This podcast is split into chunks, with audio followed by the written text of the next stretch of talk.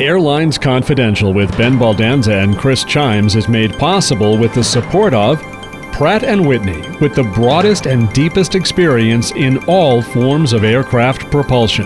prattwhitney.com. TA Connections, the industry's most comprehensive airline lodging and crew logistics program. TAConnections.com. Clear, a leader in touchless travel. Learn more at clearme.com/airlines and Seabury Capital Group, Global Reach, Global Scale. SeaburyCapital.com. We also welcome your business's support. Info at airlinesconfidential.com.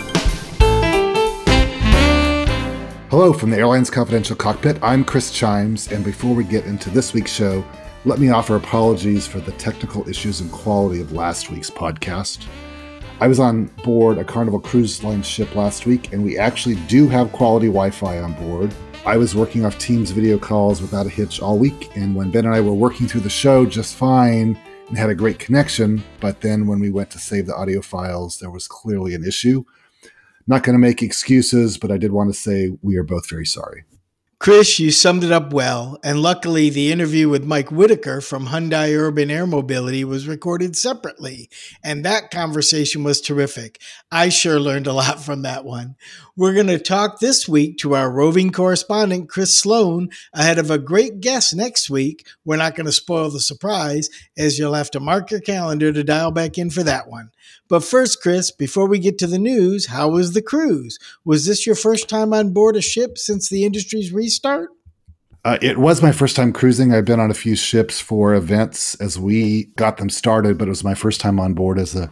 I really wasn't a guest. I was working all week. Um, it was the what we call in the cruise industry the naming ceremony uh, for our new ship, Carnival Mardi Gras.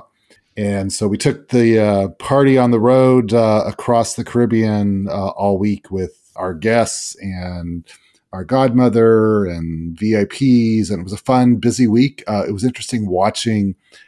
Uh, we keep talking about pent up demand for travel. It was interesting actually watching it in action. Our guests are really excited to be back on board.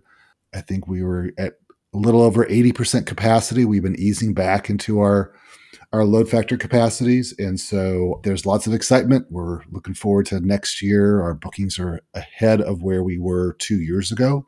And that's how we think about bookings, usually about a year out in the cruise business. So hopefully that uh, that foreshadows good things for travel in general in 2022. Um, seeing the guest reaction on board a cruise ship, but uh, let's see where we go.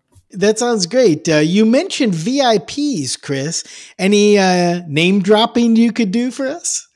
Well, we actually sailed uh, with celebrity chef Rudi Sodamin, who has uh, a great seafood restaurant on on board. Uh, a lot of people know him from the food faces he makes uh, out of his dishes. he doesn't do that with seafood, but that's one of Rudi's Rudi's signature styles. And then we sailed with Miss Universe, Andrea Meza from Mexico, and our godmother, of the ship, Miss Universe Dominican Republic, Kimberly Jimenez. So we took uh, the ship to the DR and had an event there. That was fun. So our guests were excited to be part of the celebration, got a lot of nice media coverage. Uh, it was themed around Mardi Gras, obviously, and the diversity of Carnival Cruise Line. So uh, it was a fun fun week. Uh, the universe of fun, we called it, and uh, now we're back on dry land, back to work. Well, one more question, and this is obviously shows me as a naive cruiser, but do all ships have a godmother? That's pretty cool. It's maritime tradition that all ships have a godmother. Often they're christened with their name before they go into service, but sometimes it's somewhere kind of early on. So we were there's some superstitions around that. So we were working to get uh, Mardi Gras christened as soon as possible. She started service in uh, at the end of July, but she's been going gangbusters. Our guests love her, and um, it was really fun to be part of a naming. It's, it was the first ship naming in the U.S. since the pandemic, so there was a lot of interest with cruise fans and the cruise media uh, because it was a big symbol of cruise getting back to business in the U.S. So, with that, Ben, let's boogie to some news. Uh, we've covered the major U.S. airlines and their third quarter results over the past couple of weeks. But sometimes there are little nuggets of gold in places you least expect. And we've talked quite a bit about how LCCs and ULCCs are performing better than the mainline carriers and that leisure will lead the way to recovery. But specifically, Ben, did you see that Allegiant reported higher Q3 revenue in 2021 than in 2019? What do you think about that? I did see that and I was kind of shocked at that. Their capacity was a little higher and I think that drove some of it. But I think it just goes to show how different Allegiant's model is, even to other LCCs and ULCCs. They just do it differently there. And the fact that they're able to ground planes when there isn't a lot of demand, but not lose a lot of money. Their costs are so variable versus fixed. And that they've been picking bigger markets to try to serve, not huge markets, although they do fly to Newark, which I would categorize as huge but they've added more middle-sized markets to their network over the last couple years. And i think the combination of a few more planes and flying into some bigger pools of revenue just worked out great for them. That was a great story i thought and allegiant continues to outpace even a sector which collectively is outpacing the big guys. I uh, agree with you ben and it's just interesting to watch them stay in their lane and like you said, while they're getting into some larger markets, they're they're not like crossing over into other lanes. They're just kind of expanding their lane in a way that um, kind of furthers their success. So we'll keep watching them, and and like we've also talked about, there are other startup airlines who are trying to kind of pick some of the best of Allegiant to uh, build into their business model. So we'll see how that works for them as well. And then the wheel of airline misfortune uh, landed on, on American Airlines this past weekend as they canceled at least 1,400 flights as of recording time. Uh, uh, that was attributed to staffing shortages that often occur at the end of the month, plus some challenging weather, mostly in the mid Atlantic. So, Ben, we can't resolve their operational issues that just happen, but I'm going to flip this question a bit. We've got two big travel holidays coming up at the end of November and December how do you think airline planners can do a better job of saving some of their staffing juice uh, for the end of the month to make sure peak holiday travel isn't as disruptive as we just saw? That's a great question, Chris. And clearly, American chose the trick over the treat for Halloween, right? For yeah. their customers. Yeah. It's a tough thing. And airline operations and schedule planners always have to work together. And when things really go off the rails, like they did with American this weekend, and like they have for other airlines this summer at times, it's often because there's just too many planes scheduled for the amount of crew available at the time. And sometimes they schedule the flights believing they're going to have enough crew, of course, or they don't get pushback from the operations of we're worried that we may be short on crew. And so, in general, I think that what they need to do is just be talking every single day. And by they, I mean the schedule planners, the systems operation control, mostly, and the airports in general, also. And they have to make sure that they know what's happening and cancel far enough in advance if they believe there's going to be challenges. Now, the real challenge with that around Thanksgiving is it's such a tight holiday in terms of the number of days that there aren't that many days to fly out for Thanksgiving and and the return is even usually more tightened back in. So if there's not staff those days, people could have a real messed up Thanksgiving and we all hope that's not the case. At the end of December, it's a little better in that between the celebrations of Christmas, Hanukkah, and other, and then New Year's, the travel is heavy, but it's spread out over a couple of weeks. So there's a little more time to recover in that. So I'm a little more worried about Thanksgiving than Christmas, to be honest, or end of December. But mostly, I think the airlines got to get real right now about what staff they're going to have, work with their pilots, flight attendants, mechanics, try to get a good bead on what the situation's going to going to be. And if they know they're only going to fly 85% or 90% of the schedule at the end of December, cancel those flights right now so people can make arrangements to those. You know, Chris, I would have hoped that after the difficult operational summer that the airlines had, that they would have learned enough from those situations so that we wouldn't be in a situation of a messed up holiday season at the end of this year. But it looks like there's still a lot more to learn. You know, Ben, I got caught up in all this this weekend uh, in Orlando. It wasn't pretty. And of course, if you're going to be anywhere where there's a mess, I mean, Orlando is one of those places where it's not great because there's lots of families and just always crowded, especially on the weekends. You know, I was able to maneuver pretty quickly on my own and just get out of line and book on another carrier. And, you know, I was on business travel. So it just moved quickly. If you're traveling at holiday time and you're an infrequent traveler and you're with your family and you got grandma and a couple kids and, you know, then you call the the res line and they're short staffed and you go to the ticket counter and they're understaffed right now. You know, it just compounds pretty quickly. So, you know, I, I agree with you. They need to be looking farther ahead and thinking about how we're going to deal with this.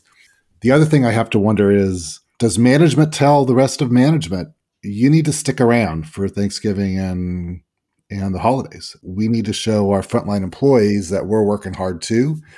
And whether it be showing up at the airport to help out or just being available, but we can't have all of headquarters off on vacation while we expect our frontline employees to to manage through the holiday season. So I, I think they're going to have to be thinking about some other ways to make sure the frontline employees know everyone's supporting them and everyone's hard at work just like they are. That's really smart, Chris. It was a long time ago, but I'm sure you remember that Christmas baggage situation in Philadelphia that we all dealt with at US Airways. Yeah, very much so. Well, with that, a reminder to our aviation executives who are tuning in that Seabury Capital Group is a specially financed and investment banking firm with a 25 year track record of advising key clients in aviation, aerospace and defense, and financial services and technologies. Seabury's award winning and widely respected team has superior industry knowledge, state of the art analysis, technology and solutions, and an unmatched depth of relationships with decision makers in industry, finance, and government. Explore their global reach and scale at SeaburyCapital.com. And Clear makes travel safer and easier. Become a member of Clear and you'll enjoy frictionless journeys when you use Clear's Home to Gate feature, which lets you know exactly the best time to leave for the airport. Plus, Clear's signature experience helps you move seamlessly through airport security. Where will you go? Get back out there with Clear. Ben, a few shows back, aviation attorney Mark Dombroff talked to us about his five point plan to curtail passenger disruptions in flight. A lot of our collective discussion with Mark was about how the FAA and federal law enforcement needs to do more. This past week, American Airlines had to divert a flight after a passenger punched a flight attendant and broke her nose. So if you were still an airline CEO, I'm going to keep asking you to pretend like you're still an airline CEO, and this happened to one of your crew, what specifically would you do? Well, I actually think Doug Parker has done the right thing, which is said that he will push to have that person prosecuted to the extent that the law allows. Also, I would, and I assume Doug has done this, I would reach out to that flight attendant personally, of course, make sure that she is taken care of, her family's taken care of, know that she's not going to lose pay while she's out of work, and that the company's with her and apologizes for this situation. I might also reach out to all the flight attendants, thanking them for the job they do, recognizing that these things can happen and we don't want them to happen to anyone, but appreciating their vigilance and diligence when they're on the job and so I think banning the person for life, like American did, pushing for prosecution, like American said they're going to do, and then just being a human being and talking to everyone involved, especially the victim in this crime, and trying to make things you know, not happen again, but also recognize that the companies behind them in what has become a much tougher job in the last year and a half. I agree. Doug uh, did a nice job the, uh, for for as nice of a thing as you could do in this situation. I, uh, you know, it's a difficult thing to watch your employees being attacked, and so they stepped up appropriately. I personally think the Airlines Trade Association A4A can do more. I have not seen them out there like I would like to think that they could be and should be and would be.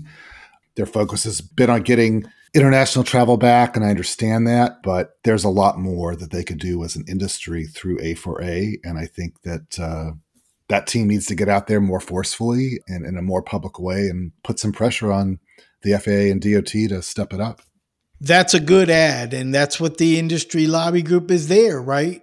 It's to push issues that are important to the industry.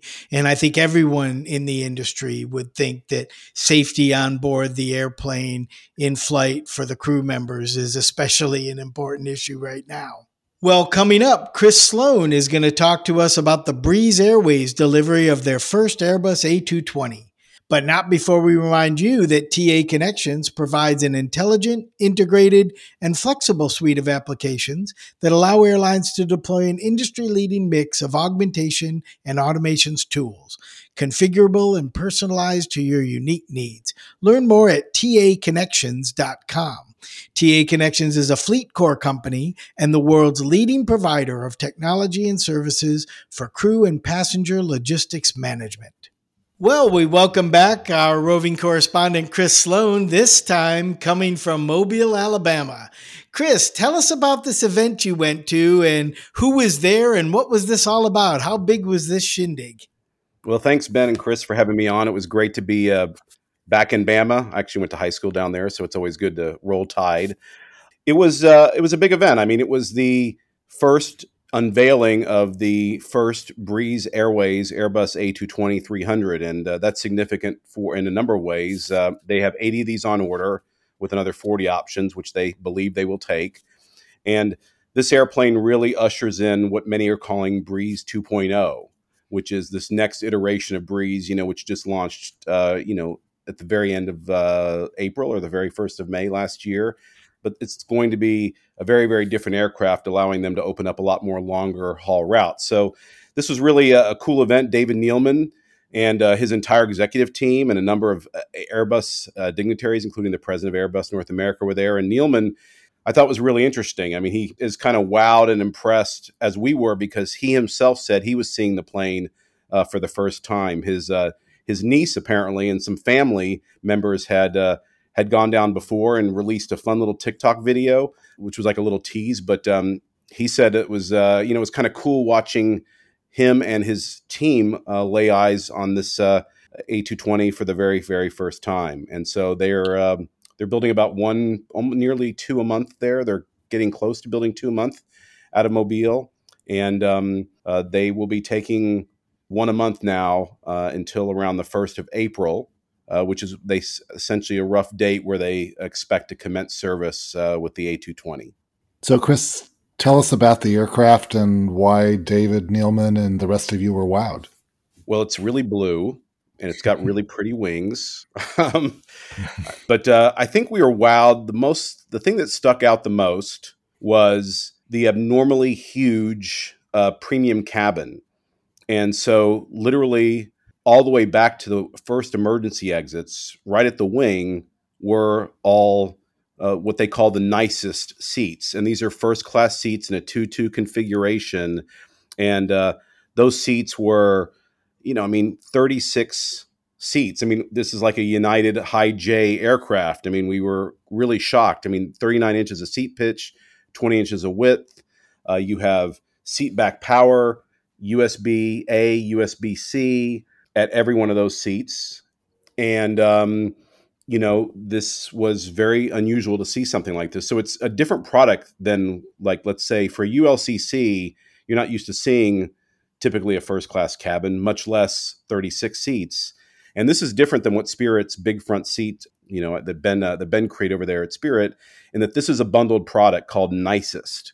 And so Nicest buys you upgraded snacks, food, uh, drinks, two carry-on bags, additional breeze points, priority boarding, and uh, the idea here is it's a it's kind of a surprise. It's only like a they said you know they were thinking like a fifty dollar upcharge over what's called their nicer cabin, which is only two rows of the economy seats, which are in the two three configuration. There's only about ten of those seats, and those are in about 35, 34 inches of pitch, which is a lot very similar to what JetBlue has uh, for extra legroom. And then at the back, there's 80 seats. Again 30 to 31 inches of pitch which is pretty generous again by ulcc standards. And again uh, another thing uh, that you, you notice that's different is every seat is going to have uh, does have usb a and usb c power across the board. Uh, they will have connectivity. Apparently in nicest class you'll actually have that free so they'll be announcing that vendor as well and they'll have seatback streaming for video and gate to gate so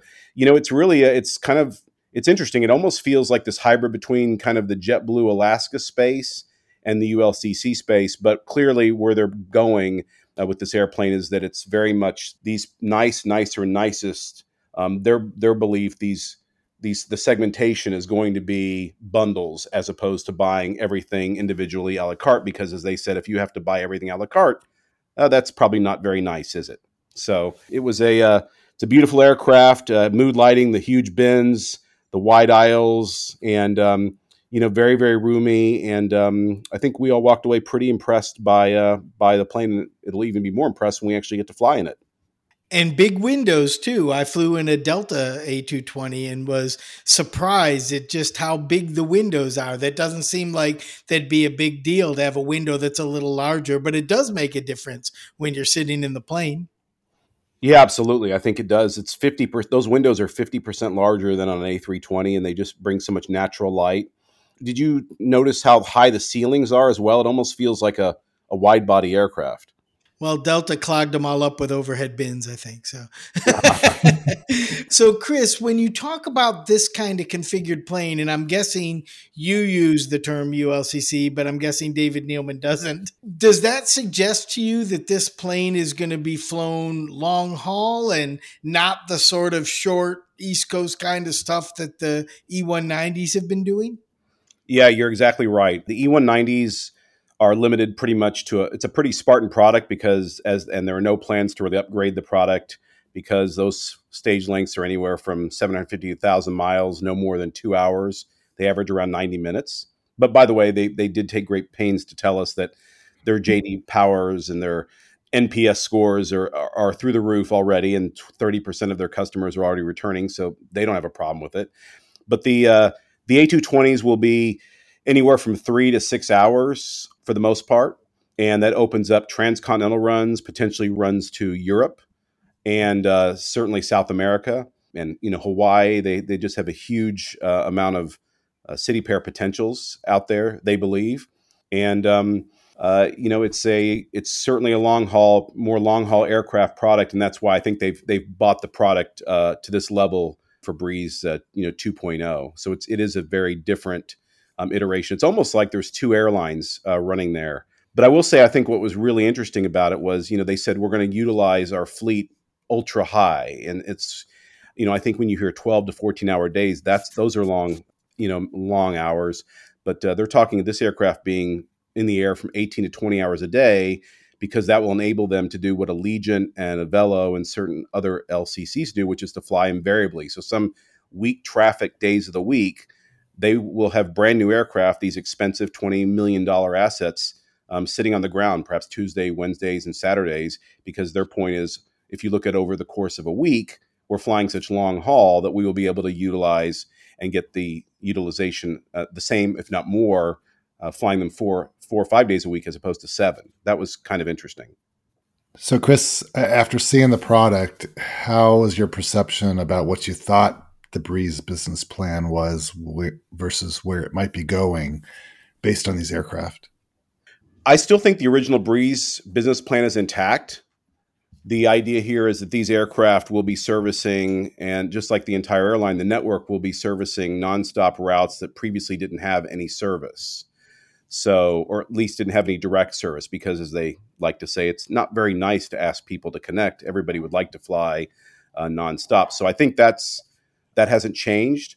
it's clear that um, this is really the backbone of where the airline is going. And, you know, I thought they had some interesting ideas. I don't know if they'll come to pass, but one idea, you know, everybody kind of raised their eyebrows when they saw this massive business cabin. People, you know, they're, they, they've been on the record saying they're going to have a, a premium product cabin since the beginning on these longer haul aircraft. But the idea that if the 36 seat configuration doesn't work out, uh, they can actually reconfigure and have different uh, configurations based on maybe where the plane's based or on markets or season seasonality which I haven't heard of this happening since like the 70s or 80s with like quick change aircraft. So I don't really know.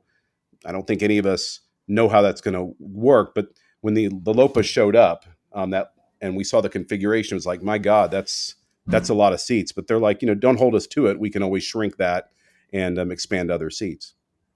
Well, my sense, Chris, is that quick change configurations on board a plane always look good on paper, but in practicality are tough to actually implement in relatively short time. Sometimes the seats tend to look a little beat up. And does the team really want to reconfigure multiple times within a day or even within a week? Or is it more of a seasonal thing?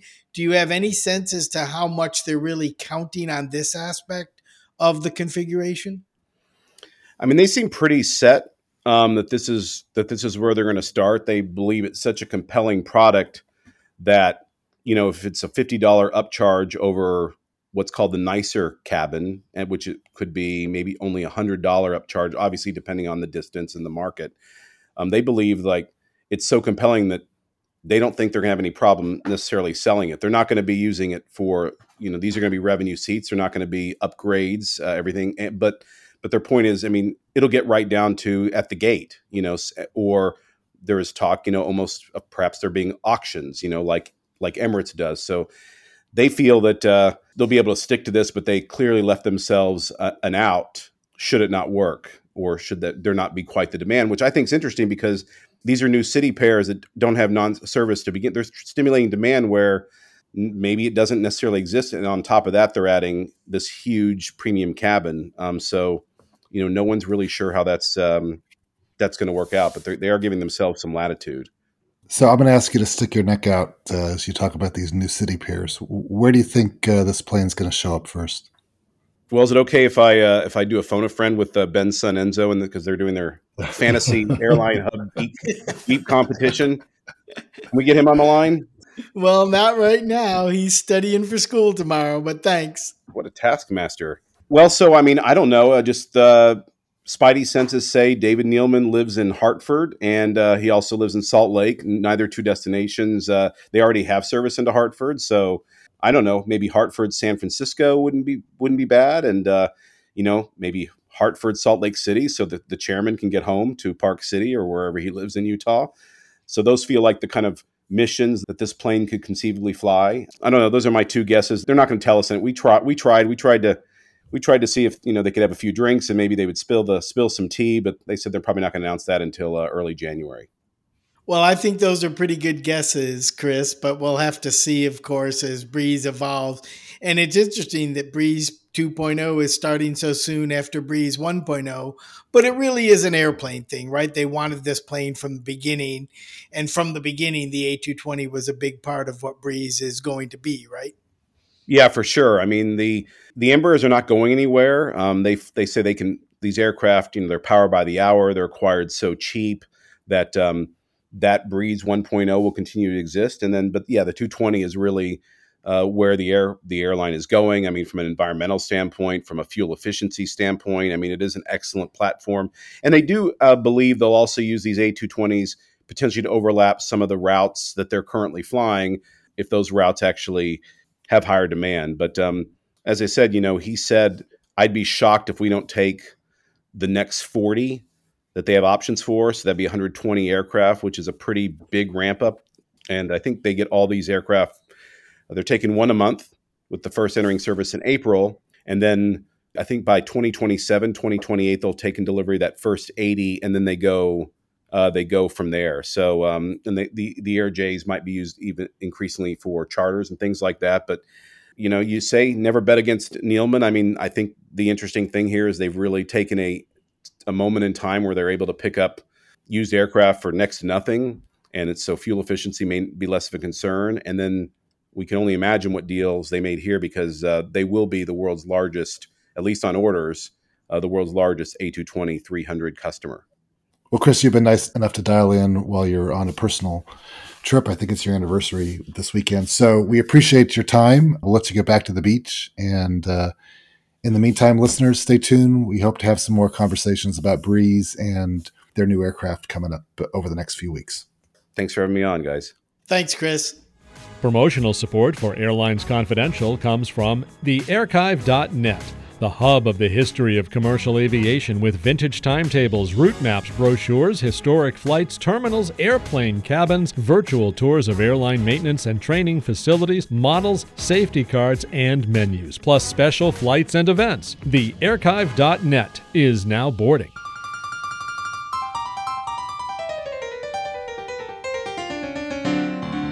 Well, thanks to Chris Sloan for another edition of the aviation version of You Are There, this time from Mobile, Alabama. And we're excited to say that we've got a guest coming up that uh, will tell us more about this aircraft and Breeze Airways plans. You'll have to keep checking back each week to find out when that's going to be. In the meantime, it's time to answer a few listener questions. Remember, you can leave a question on our voicemail at 202 964 0177, or you can email us at questions at airlinesconfidential.com or visit our website at airlinesconfidential.com and follow the prompts. We're available on all the major podcast platforms, and you can ask Amazon Alexa or Google Assist to turn us on. Just say, play the Airlines Confidential podcast. Ben, our first question is from Javier in Costa Rica. Hi there. I know everyone says this, but I love your show. As a frequent traveler, I'm always curious how airlines decide where they send their new equipment. Example United sends their old 737, but American sends their new 737 MAX. KLM will normally use the 787 on a route, except for a couple of weeks when the 777 flies it. Same for Iberia. Can you talk about the thought process that goes into equipment selection? That's a great question, Javier. Airlines do this in their schedule planning group and sometimes the operational control group. Usually, the schedule planners think about the size of the equipment that should fly on every frequency because that's the group that's looking at demand and how many people do we think we can sell between any city pair that we fly. So is this a 100 seat route, 150 seat route, a 200 seat route, or frequency, I might say. And so they think of it like that when they they think about the airplanes that they have and think about an initial assignment be it an old 737 or a max or something but the real day-to-day job goes to the operations who will sort of see the tails or the aircraft that they have available, making sure to put the right size plane on the right route because it's been selling with that equipment. And they usually stick to what the schedulers say, but at times have to make changes and try to keep the sizing as close to as possible. I don't think it's as much of a market decision or market strategy as you sort of imply. For example, uh, United find their old 737s, but American sending their MAX to a certain city, for example. Both of them think that's the right size plane for that route. It might be how many of each they have, where that plane is positioned, where they have the crews properly positioned in time. In terms of the international stuff, like KLM using the 787, my guess is that they want to fly that plane as much as they can, but they don't have as many of those. And so they'll substitute with the 777 when they have to, really just for operational efficiency. I think less is about market strategy and more is about right size plane for the demand at flight time. Chris, you may have a better idea about this in terms of the fact that you've had to talk about airlines changing equipment. What do you think? I think you covered most of it. I mean, uh, there's also some kind of fleet strategy. So, for example, you know, American is flying their Max out of generally the Miami hub, and so if they're, as they're adding routes, you're not going to see a Max show up DFW to San Diego, or that's not a new route. But so you got to watch how they're scheduling this specific aircraft so they can route through hubs for maintenance and other kinds of things that you kind of talked about. And then sometimes, you know, it's it's how do you build the market? So the old US Airways and and even American as they were opening up some new Eastern European routes over the past decade, they were starting with the 76s and seeing the passenger reaction on both sides of the Atlantic and they ended up putting larger aircraft uh, on most of those routes over the last four or five years, uh, except for obviously for the pandemic. So it's kind of like, you know, what's the most efficient way to enter a market with probably an older aircraft and lower costs as they uh, leverage, you know, if they're mostly a leisure market, you know, does that impact what kind of aircraft as well? Switching gears, Ben, but still on an international front, we've talked a fair amount about Miami but uh, our listeners have more questions, and Dennis from Miami wrote specifically about Delta and LATAM again. Guys, when Delta and LATAM announced their intended joint venture, most of us who follow the industry were incredibly surprised as this agreement or tie up was unexpected, which comes to my question and my doubt about feeding LATAM flights into and out of Miami. Throughout Delta's history in Miami, they have served several destinations to and from which are no longer part of their schedule, such as Chicago, Houston, DC, San Juan, uh, some locations in Canada, Cincinnati. While we know that COVID affected this JV, along with pending approval from the Chilean government, I just don't see Delta being able to provide the connectivity that American had provided. It seems that throughout the years, Delta has stepped aside in Miami and let other carriers take dominance. Most recently, new service from Southwest JetBlue and now Spirit, which when they implement their full plan will make them the number two carrier from Miami. So my question, did Delta leave the door open for too long and will they truly be able to sustain added flights to and from Miami? Their first announcement of adding feeder flights from Orlando, Tampa, and Raleigh Durham, which was now cut down to one frequency a day, didn't amount to really any expansion. And if they do really expand in Miami, does the current Concourse H provide enough gate space? So that's kind of a mouthful, Ben, but let's see where you go with this. Dennis, I think it's a great question. And I think if I could answer in one word, the answer is yes, Delta can do it. I guess that's forward. but, and let, well, let, and let me tell you why. Miami as an airport has not been really constrained physically. Airports like O'Hare, LaGuardia, LA just don't have any more gates or just don't have many gates for big expansion. Miami has been pretty full in all the D gates where American really operates their hub. But in the rest of the airport, they're busy at certain times a day, but the utilization of the rest of the gates in that airport just aren't that high. The challenge in Miami has been that it's been expensive to fly there, which is why most of the low cost service migrated 30 minutes up north to Fort Lauderdale Airport. Well, Miami has changed that, making it attractive for carriers like Frontier, JetBlue, and Spirit to go to Miami. And so I think that what's going to happen is you're just going to see the gate utilization at Miami in the non American gates start to approach what American is already doing in their concourse. Still, probably won't reach that as well. The other thing I'll say about LATAM and Delta from Latin America, it's true that people connect to go a lot of places. But the three biggest places that they go are New York, Orlando, and New York. okay.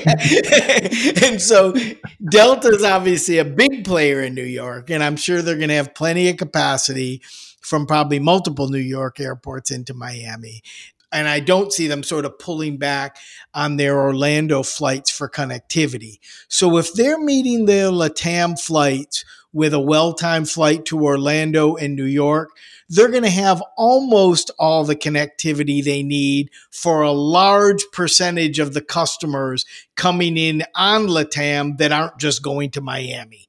Yes, would they do better if they have frequencies to 40 or 50 cities because they'd get one or two passengers to each of those? The answer to that is yes. And they'll figure out how much of that feed into Miami actually makes economic sense for them. But once they have Miami, New York, and Orlando, they have what they need for their connectivity for LATAM. And I think they can fit all of that in Terminal E. Yeah, I agree, Ben. I was going to say maybe Delta doesn't want to compete everywhere with American. They want to compete where it matters. And I think you just named the, the markets that matter. And then, you know, as you get higher up into the alphabets at Miami, there are parts of both the front of the airport and in the gate areas that kind of look like the land time forgot. I mean, it's like not very busy sometimes. There's it's kind of spin art with regard to which carriers are operating where. So I think there's a fair amount of efficiency without a lot of new construction just to free up gates or move airlines around from where they are and and the airport has the ability to do that and work with the carriers but i think there's some ways to free up more gates and counter space and operating areas for a bigger delta latam operation once it gets there. So uh, I think there's some untapped resources and access at, at the airport. We'll get to our fine or whine in just a moment. In fact, we'll get to it right after we thank Pratt & Whitney, a world leader in the design, manufacture, and service of aircraft and helicopter engines and auxiliary power units. Pratt & Whitney has the broadest and deepest experience in all forms of aircraft propulsion. To learn more about their 95 years of innovation and how they can power the future of flight, visit prattwhitney.com. Chris, this finer wine is from another Javier, this one in Mesa, Arizona. While boarding my flight from Phoenix on Southwest, I was stopped because I had a roller bag, a backpack, and a small briefcase. I was told I could only bring two items on board, so I'd have to get out of the boarding line and check one of them. There weren't many people in line to board, and I saw no reason I couldn't bring these since the backpack and the briefcase would have easily both fit under my seat. When I said this to the employee at the gate, she said to me, Everyone knows you get one personal item, and told me to go check one item in at the counter. I was embarrassed and annoyed. What do you think, Chris? Javier, I'm annoyed that you were embarrassed and annoyed. Uh, this is a big whine, a carry on bag, and one personal item means two items, not two items or more if the aircraft isn't full. It means two items. So I think that's been pounded into everyone's heads by now. So the flight attendant or the gate agent did the right thing.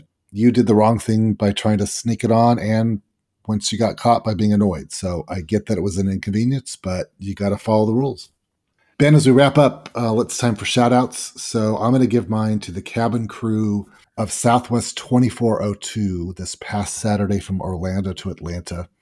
We talk a lot about uh, disruptive passengers. They dealt calmly and professionally with an idiot passenger who shoved another passenger because she wouldn't change seats so that the first aggressive passenger could sit with her boyfriend.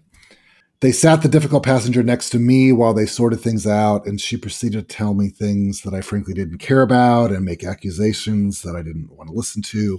She was lucky that the other passenger didn't shove her back based on what she was telling me. Anyway, after the gate agents interviewed multiple witnesses who all agreed that my temporary neighbor did, in fact, push the other passenger, my seatmate was thankfully removed.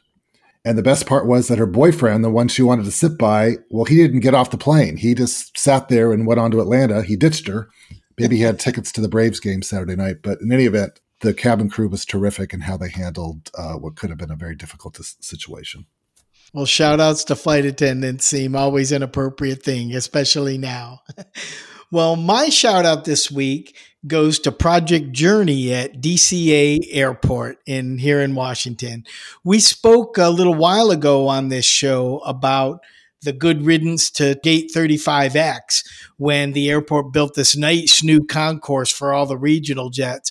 Well, the second phase of that is happening this week now, where they're moving the checkpoints from the individual concourses to the end of the big walkways that come in from the garages, which is going to open up all the concessions to inside. And so when you go through security now, everything at DCA is going to be walkable for people who are flying. So if you're connecting from one concourse to another, you don't go through security again.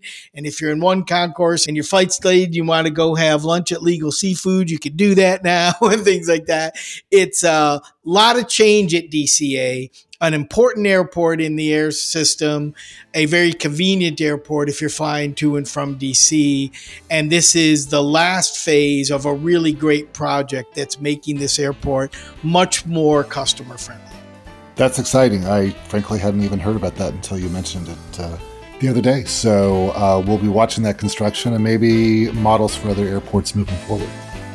Well, have a great week, everyone. This has been another edition of Airlines Confidential, and we'll see you next week. Thanks for dialing in. Have a good week. This podcast is produced by Mass Media. Info at massmedia.net.